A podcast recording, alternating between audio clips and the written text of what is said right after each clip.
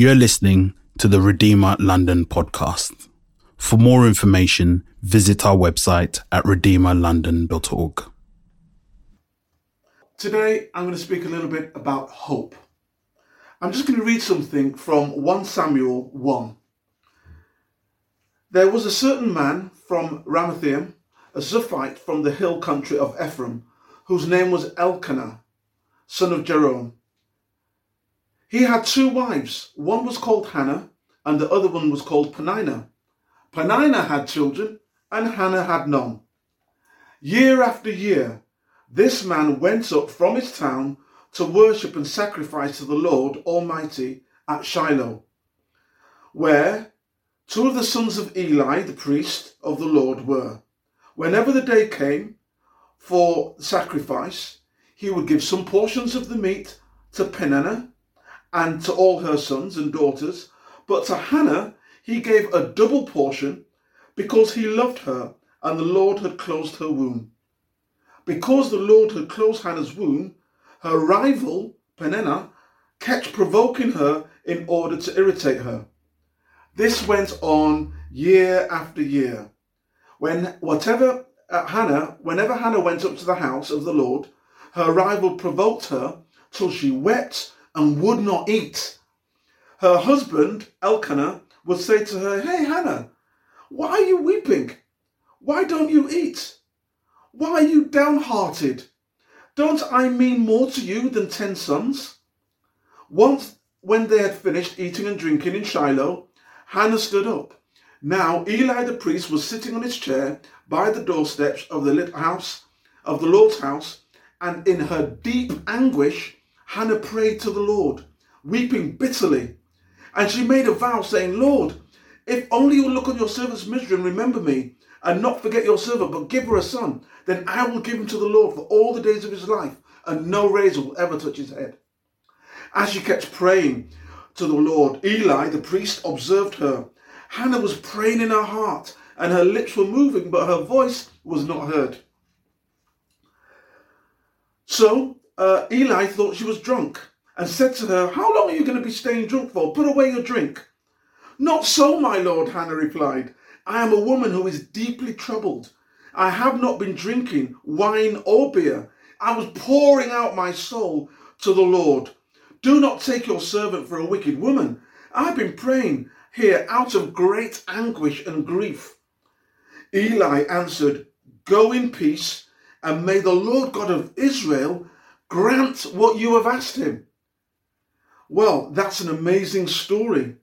It's crazy, you know, how I guess um, her hope was that she would have a child, but she had, didn't have a basis for that hope. And then what happened is she received a word from God, and that changed things. You know, hope is not about wishful thinking or fanciful thoughts. Hope in this season and every day for Christians is about Christ and God's promises through him. If we fast forward to Matthew 2 1 to 6, that's where we are in this season. It's the Christmas season where we think about Jesus and Bethlehem and his birth.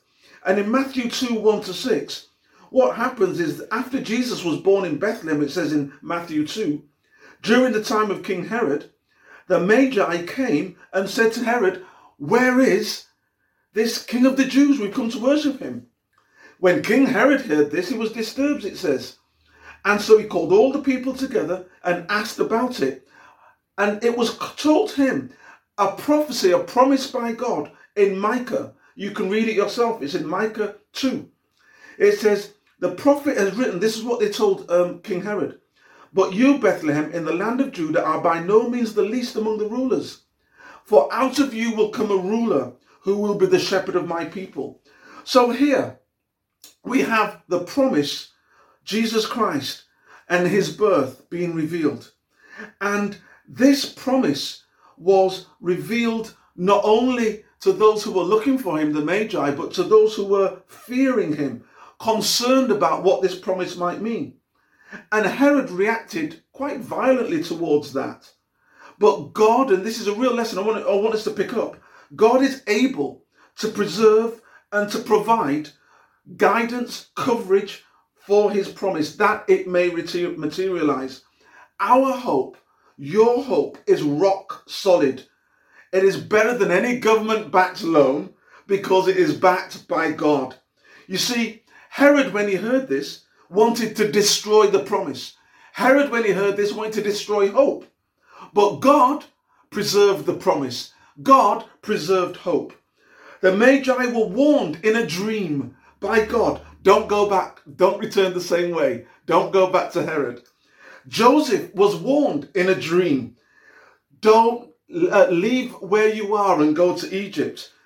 Our hope, God's promise, is able to be preserved by and guarded by God and watched over by God by supernatural means, even that we don't understand.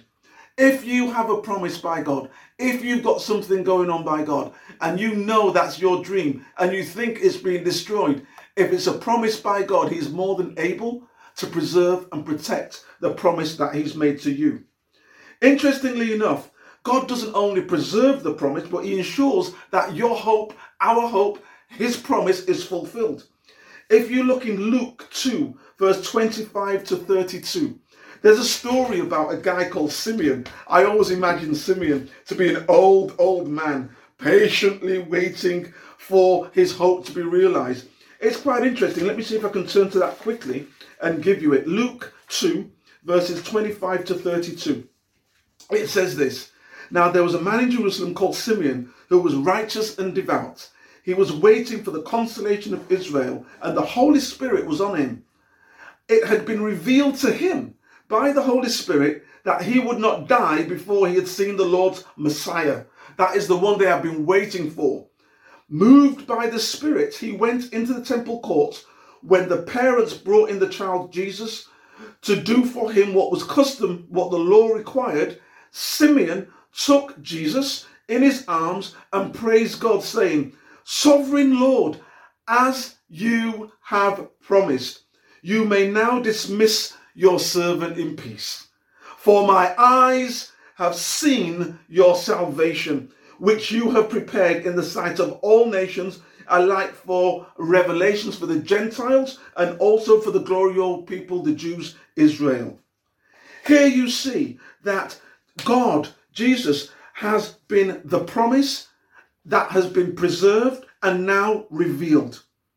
It's really important to know that we can have surety based on God's power, based on God's promise, based on God's ability to preserve for you what He's decided to promise to you and to us. This is our hope.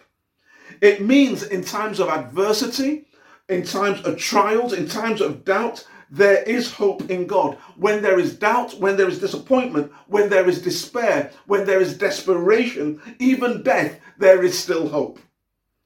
You know, God's promise is a turnaround point. If you look at what, ha- what happened with Hannah, she was plagued week after week, year after year, month after month by her rival spouse, Peninnah. And what happened was she was distraught. And then she prayed and she was distraught time after time and nothing could actually soothe her. But it came to the point where she met with Eli in that temple and Eli gave her that word May God grant you this. And it says that her face stopped being downcast. It's interesting, isn't it?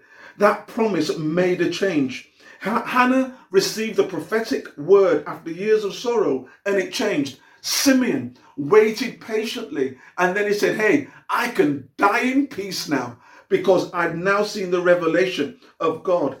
And you know, sometimes within us it's difficult because we know this intellectually but it feels strange to us. And David in Psalm 43 5 talks to himself. He says, Oh, my soul, why are you dormant? Why are you downcast? Why are you like this? Hope in the Lord. Hope in the Lord. Change the way you are. Because what he's doing, he's saying, Yes, I know the spiritual truth.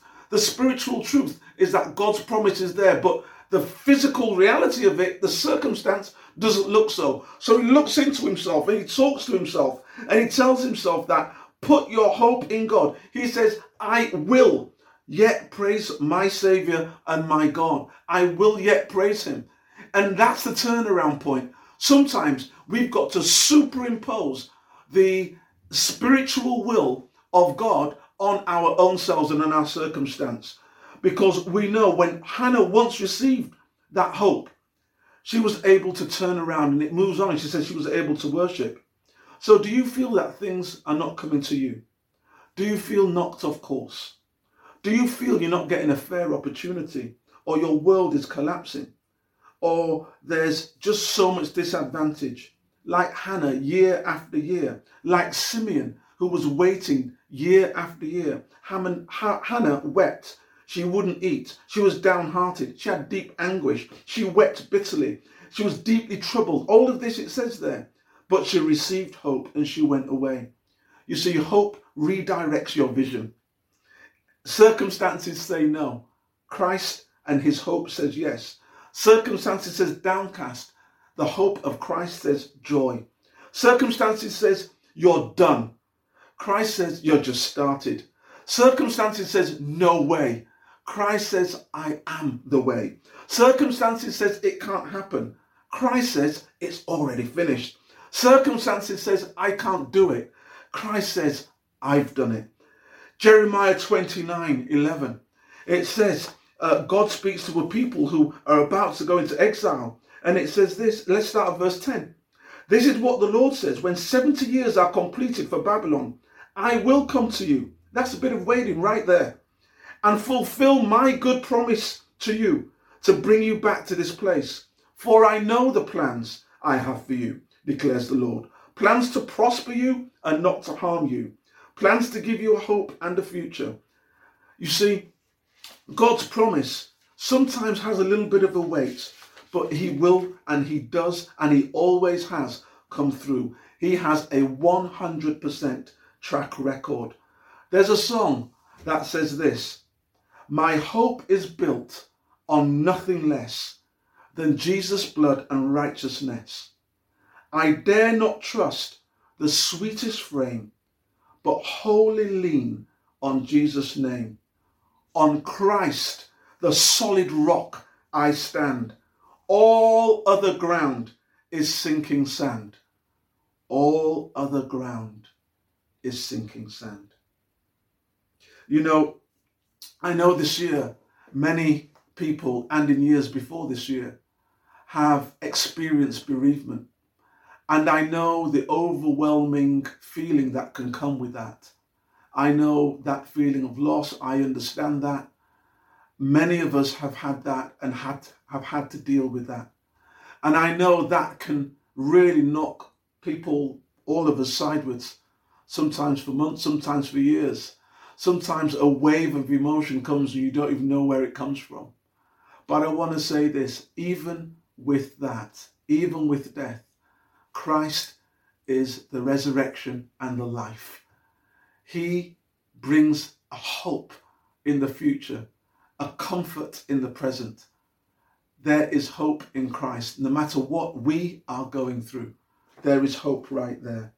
But not only for after life, but in this life, He came to give life and give it more abundantly. And you know, there's a really interesting verse, Ephesians 3:20, that says this: Now to him who is able to do immeasurably more than all we ask or imagine, according to his power that is at work within us. What's that telling us? That we can have hope because of what Christ has done, for what God's power and authority is. No matter where we are, no matter what we've done, he will never fail. Never, ever, ever fail. Hope in God.